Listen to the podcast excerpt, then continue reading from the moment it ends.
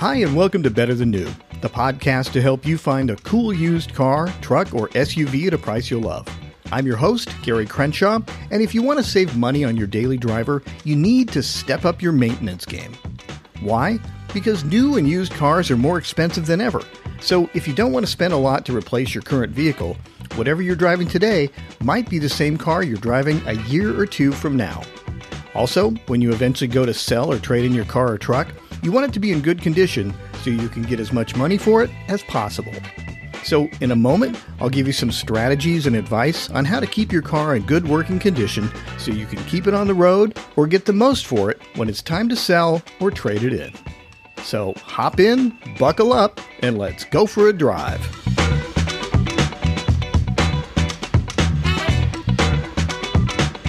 So, I hate to bring up depressing news, but while doing research for the previous episode on the last of BMW's non turbo inline six cylinder coupes, the 128i, I came across a video of a mechanic taking apart a BMW six cylinder engine, and it was clear whoever owned the car didn't take very good care of it. The engine was seized, and the tops of the pistons were caked with carbon, which you could probably trace back to a lack of consistent oil changes, or maybe no oil changes. The car was just kind of a mess. Now, why does this matter? Well, a couple of recent reports from the Washington Post and PBS NewsHour pointed out that the average new car loan payment is now $729 per month. And used car payments average $563 per month. Seriously? I mean, that's expensive. Of course, part of it's due to higher car prices for both new and used cars, and part of it's due to higher interest rates, which are about 7% for new cars and about 11% for used cars on average here in the US. But those crazy numbers don't end there. Some people are paying much higher interest rates if their credit isn't good, and about one in six Americans are paying more than $1,000 per month to buy a new car. $1,000 a month. That's just crazy. Now, I don't know if you're thinking what I'm thinking, but I'm thinking this is a really bad time to buy a new car. And based on the prices, interest rates, and availability of good used cars, it might be a bad time to buy a used car as well. Now, of course, I'm always giving you strategies and tips on, on used cars that you should consider, used cars and trucks. But even then, they're more expensive than they used to be. So if you've been thinking about replacing your current car, but you're not sure what you want, I would advise you to reconsider that strategy for the time being and focus instead on stepping up your maintenance game on your current car so it lasts longer and costs you less in the long run. Also, keeping your current car in good condition will allow you to get more for it when you eventually do trade it in or sell it down the road. So, how should you approach this new keep it on the road maintenance mindset for your car? Well, let's start by talking about the basics. And the basics are fluids. And fluids are the lifeblood of your car. So, if you don't stay on top of replacing them at the correct intervals, you're going to have more problems than you should with your car. Now, the big one is oil changes, regular oil changes. Now, your engine in your car, if you have an internal combustion engine, needs to have oil for lubrication. Without oil, it's not going to last very long. Maybe a minute, maybe 30 seconds, not very long. Uh, might go longer if it's got synthetic oil in it, but it's not going to last long if the oil is dirty and, and bad. So you want to stay on top of those oil changes. Now, how often should you change your oil? It depends on your car, so you're going to want to consult your owner's manual. However, what I do is I take the manufacturer's suggestion in terms of how often to change the oil and I cut it in half. Now, a lot of people might say, well, that's a waste of oil, but newer cars have gone to longer and longer change intervals in recent years, and I'm not completely in favor of that for me personally. So, for example, I've got an Audi with a 10,000 mile oil change interval. I change it every 5,000 miles and I use factory filters and a high quality synthetic oil. So that's what I do. Your mileage may vary, but I think 10,000 miles is just too long. So I've been doing that cut it in half thing for quite some time since the change intervals went up to like 7,500 or 10,000 miles. And in some cases, it's even longer. It's crazy. Also, you want to make sure you use the correct oil for your car. This is really important. And it's not just the weight of the oil, that's kind of the viscosity, the thickness of it, but it's also any sort of additives that are in there for your particular car. So, for example, European cars require very specific oil. Um, some Japanese cars, same thing. So, you're going to want to make sure you get the right oil for your car. There's a lot more variability in that today than there used to be, you know, 15 or 20 years ago. So, stay on top of that. Next fluid you want to stay on top of is the coolant. So, your engine needs coolant to maintain a proper temperature. It also runs through the heat core on your car for the heater to heat the interior. So you want to make sure that that's changed. Uh, coolant flush, you're going to probably do that every mm, 30,000 miles or so, or maybe three to five years. But again, check your owner's manual for your specific car. Every car is a little bit different. Uh, the next one up, fluid wise, is brake fluid. Now, a lot of people recommend replacing or flushing out the brake fluid every two years. Okay and mileage doesn't matter because brake fluid is what they call hygroscopic, H Y G R O, scopic. Anyway, that means that it absorbs moisture from the surrounding air. So if you live in a wet environment, like here in the Pacific Northwest where I'm at, uh, we have times a year when it rains a lot, a lot of moisture in the air. Maybe you live in a humid climate. You're more likely to have moisture in the air that can be drawn into the brake fluid. So a lot of people recommend doing it every two years. I do it a little bit, eh, my change interval is probably a little bit longer than that, maybe every two and a half, three years. I've gone even longer on some cars if they're kept indoors and not driven that often, that sort of thing. But, you know, every two years isn't a bad thing. A lot of people never change it, which is insane because if you get moisture in there, you start to get corrosion inside of the, the brake system and your brakes can fail. So, not a good idea. You want to stay on top of those changes. Um, transmission fluid and differential fluid, those are both going to be somewhere between 30,000 and 60,000 miles. Again, check your owner's manual, but you want to do that on a consistent basis. Uh, there's power steering fluid is another fluid. I have never, actually, one time I changed out power steering fluid on our Honda Pilot, former Honda Pilot. And I did that because well, I put a new pump on it. So I put a new pump on and I had to, you know, add more to the system. So I completely drained out the system and then completely refilled it. But it's a little more complicated than just draining your oil on your engine and then refilling because it's inside the steering rack and you have to turn the wheel from side to side to clear all the fluid out and get the new fluid in and get the bubbles out. It's a little, a little bit of a funky procedure. So you may not want to try and do that yourself if you're a DIY type.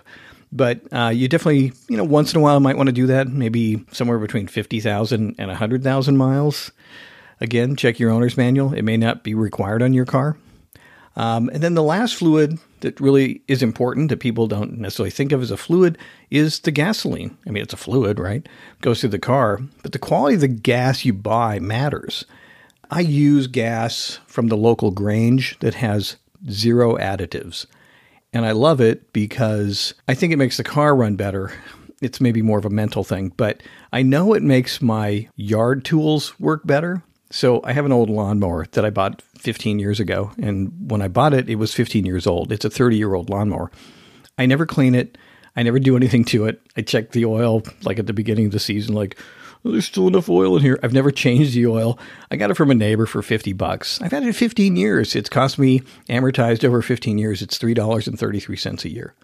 I mean, come on. It should die, but I can't seem to kill it. And I put this really great fuel in it. And when I'm done at the end of the year, I just basically push it in the shed. And recently I just got it back out and it took two pulls and the thing started right up and I started mowing the lawn again. And I just kind of laugh like I've never used gasoline that would do this.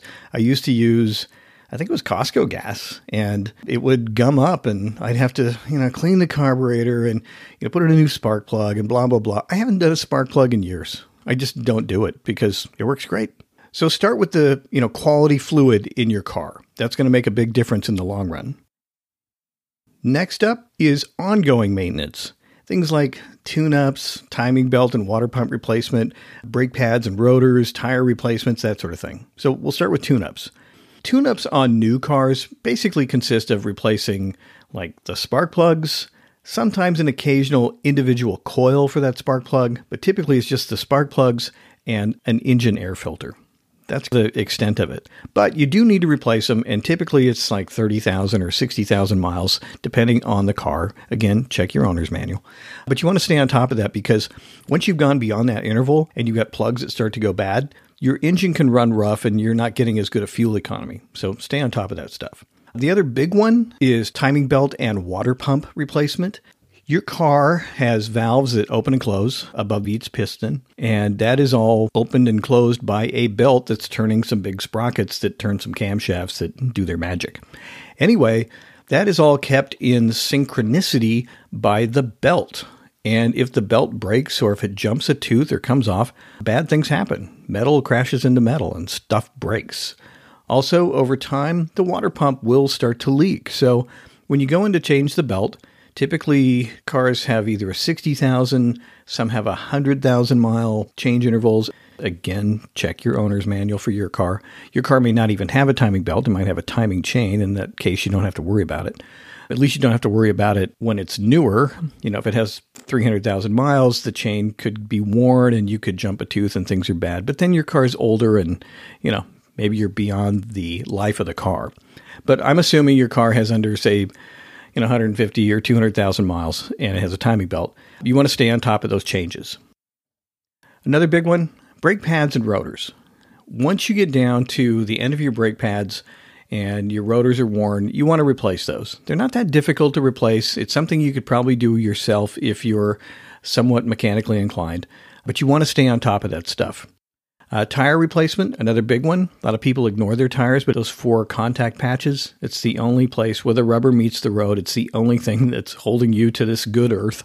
If you're not keeping the tires inflated properly and that sort of thing, that's bad for you. You can't stop the car if you don't have good tires. Also, suspension and alignment. So, when you replace the tires, you want to take your car in and get an alignment because if you just spent, you know, 500 or $1,000 on tires, depending on your car, if you don't go in and then have the alignment set so everything's tracking properly, you could wear those tires out by half before you know it simply because the alignment's bad. So you want to have the car aligned after you get new tires. Otherwise, you could have more tire wear quickly. So get on top of that. And finally, for ongoing maintenance, I recommend that you buy a cheap onboard diagnostic 2 scanner, an OBD2 scanner. Well, I did an entire, you know, it's kind of a short episode on this maybe a month or two ago. And basically, I said, look, you can solve a lot of problems yourself just by plugging in a scanner. If there's a trouble code or a check engine light that comes up on your car, you plug the scanner in and it will read the code. And even if you don't, you're not a mechanic, let's say, and even if you don't know what that code means, you can go to Google, just go inside, get on your computer, type in Google, type in what the code is, P0302 for a Lexus ES350. Boom, it's going to come up and say, oh, that's X or that's Y or that's Z. And it might be something simple like check this vacuum hose. It may be in need of replacement. Maybe it fell off. I've seen that happen where you get a code and it's nothing. I've seen it happen where you get a code and, and it's something. The most recent one I had was a cylinder number three was having a misfire, and it turned out I needed a new spark plug on my car. So I replaced that. And it was really simple. I didn't have to go to a mechanic. I didn't have to spend a bunch of money to have it checked. I just plugged in my $30 scanner and fixed it. So get yourself a cheap OBD2 scanner and solve a lot of those problems yourself. Don't go pay a shop for that. At least minimally, you're going to find out what the problem is before you take it in. So do that. Another way to stay on top of maintenance is to keep a schedule and have a regular routine. What I mean by that is for the bigger things that have a date and a time and a mileage number coming up, you know, again, things like timing belt replacement or when you might need to flush your brake fluid, that sort of thing. You can get one of those little spiral notebooks and just write down the maintenance you need to do and either the date or the mileage you need to do it. And then just refer to that every month or two just to make sure you stay on top of that stuff so you know when things are coming up and you can plan for it in your budget, right?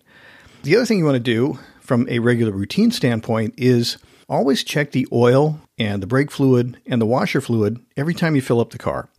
If you do that, then your brake fluid will always be full, your washer fluid will always be full, and if you do have an oil issue where you're low on oil for some reason, that's an alert. That's like, hey, check this out, right?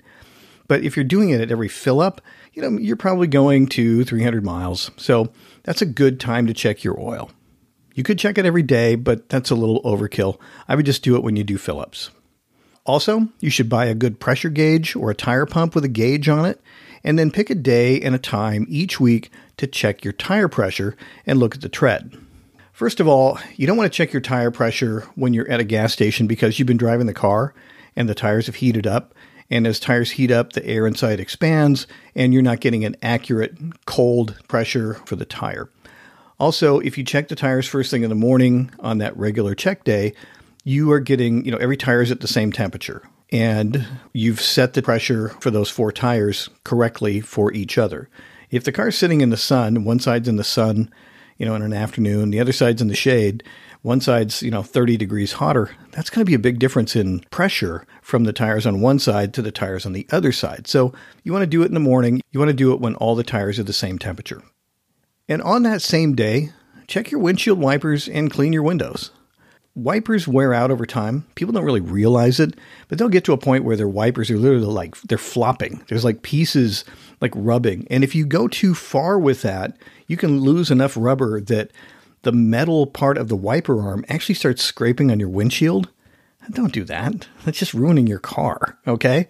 And wiper blades are cheap, you know, 15, 20 bucks. You can order them off Amazon or online somehow and just have them sent to your house. It's really simple to put on. Just stay on top of that stuff and check it when you check your tire pressure. Same thing with cleaning your windows. I'm talking about not only the exterior of the window to get like bugs and dust and that sort of thing off, but also the interior. Over time, there's usually some film that builds up on the inside of your window, and you may not see it on a cloudy day, but when you get some sun coming in from a side or like a low angle, it can really be hard to see through, and you know, you can get in an accident. You know, save yourself some money. Don't get in an accident, okay? Next up, you want to dress for success. Spend a little time each week to keep your car clean. This is really easy to do, and a lot of people don't do it. They kind of live in a car that's sort of a rolling garbage can. I have a couple of kids who've done that. Anyway, just make a routine where at the end of the week on the interior, take out all the stuff you don't need the the receipts, the you know pens and pencils and whatever you know shopping bags, whatever's kind of built up in there over the week. Also, take out anything that someone might want to steal it you know, power cords for your phone or an empty backpack that looks like it's full. Take that stuff out or put it in the trunk so nobody can see it because if somebody sees it through the window, they might just break the window to see if it's in there. And do you really want to deal with a broken window because some dude stole your empty backpack? No, don't. So clean your car out, keep it clean. Also, the exterior, I would recommend, if you haven't done this before, go to a detailer and have a decent detail done on the car. Now you might think, eh, I got an old car, it doesn't really matter. But you know what? They can make an old car look like a new car, and you can feel like, in a way, you're driving a new car for not a lot of money. So I would recommend you do that and kind of get a baseline for the quality of the paint and everything, and then ask the detailer, how do I stay on top of this over the next year or two years? And they'll tell you, you know, wash it every two weeks and wax it every three months or something. So do that and stay on top of it. And the next time you go to sell your car, you know, two, three years down the road, you're going to have a clean interior and a clean exterior, and it's going to be much easier to sell that car. Also, if you get any broken parts or bent parts on the car, uh, somebody puts a little door ding in it, you know, pay the paintless dent person to take the dent out. Unless you're driving a $1,000 car that's just a piece of junk. You want to stay on top of those things because it doesn't take long for a little dent here and a little cracked window here and a broken piece here and a bent thing there to make the car look like it's worth nothing. And if you want it to be worth nothing, then great, don't take care of it. But if you want to be able to have some value in it at the end and you want to trade it in or sell it, then keep it in good shape. It'll pay off in the long run. And this final thing is to help you deal with pain at the pump, the money you're spending for the fuel that you have to run the car. So we talked earlier about tune-ups. You want to do that because that's going to improve your fuel economy if your fuel economy's dropped off somewhat. It's not going to improve it a lot. It's going to take it back similar to what it was when it was a newer car. Same thing with tire pressure. Having the proper tire pressure in the car will keep the fuel economy where it's supposed to be. If you have an underinflated tire, it has more rolling resistance. It also makes the handling kind of funky. So you want to stay on top of tire pressure, like we talked about. Alignment, same thing. If the car is trying to track to the right or the left, uh, it takes more fuel to push that car forward if the alignment's off. Now, it's not going to make a huge difference, most likely, unless the alignment's really screwed up and then you've got other problems, but it's worth staying on top of those things. But here are some tips that you probably haven't thought of that really do make a difference in terms of fuel economy. Now, this first one, I'm going to sound like your dad. Here goes. I'm going to say double up on your trips, triple up on your trips. Ask yourself, do I need to go or can I put this off to tomorrow when I'm going to Home Depot and, you know, the garden center anyway? Right? If you're just making a quick run to get sour cream and you don't really need sour cream till tomorrow, put it off a day. Why do multiple trips? Now, I know sometimes you just want to get out of the house. That's fine. But my wife and I started doing this several years ago, and it really does make a difference. It cuts your driving by about a third. So it makes a difference in the urban environment, things around town. So keep that in mind. Um, another one. This is something that I read about several years ago where UPS, United Parcel Service, the big brown trucks, what can Brown do for you? Those guys started implementing a right hand turn policy for all of their drivers. So, what they tried to do was plan all of their trips to be kind of big clockwise circles where most of the turns were right hand turns. Why? Well, you waste a lot of gas and a lot of time sitting at a light to turn left or trying to turn left in a center divider going across oncoming traffic. But it's easy to turn right because you're already, traffic's already moving to the right. Does that make sense? Anyway, this strategy saved UPS 10 million gallons of fuel use each year once they implemented it. 10 million gallons times four bucks a gallon. That's $40 million a year. What company wouldn't want to do that? What about you? Would you like to save some? So, you know, if you can plan your trips, I don't like really stress about this, but if I'm going to go to like three or four different places, I'll take them in a clockwise pattern because it's actually faster. I actually don't do it so much for the fuel economy. I do it for the speed. It tends to be quicker. Anyway, so keep that in mind. And here's another one that you may not think about. So I have a rocket box and a um, bike rack, and I was I took a trip in our wagon and got about I don't know freeway trip. I probably got about twenty ish miles per gallon then I had to do like the identical trip, but I had taken off the bike rack and the rocket box, and I got 23. I got three miles per gallon more.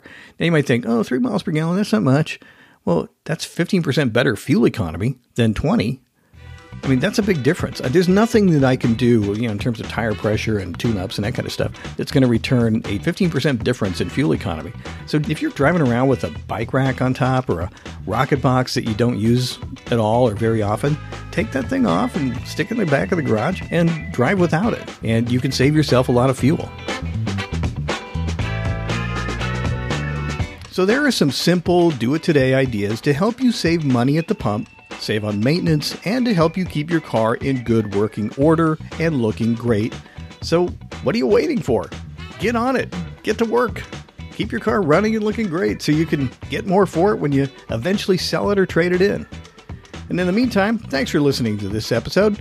And if you liked what you heard, please subscribe and follow this podcast so I can keep bringing you reviews of cool used cars, trucks, and SUVs available at a price you love. Also, be sure to catch the next episode on the Lexus SC400 Coupe.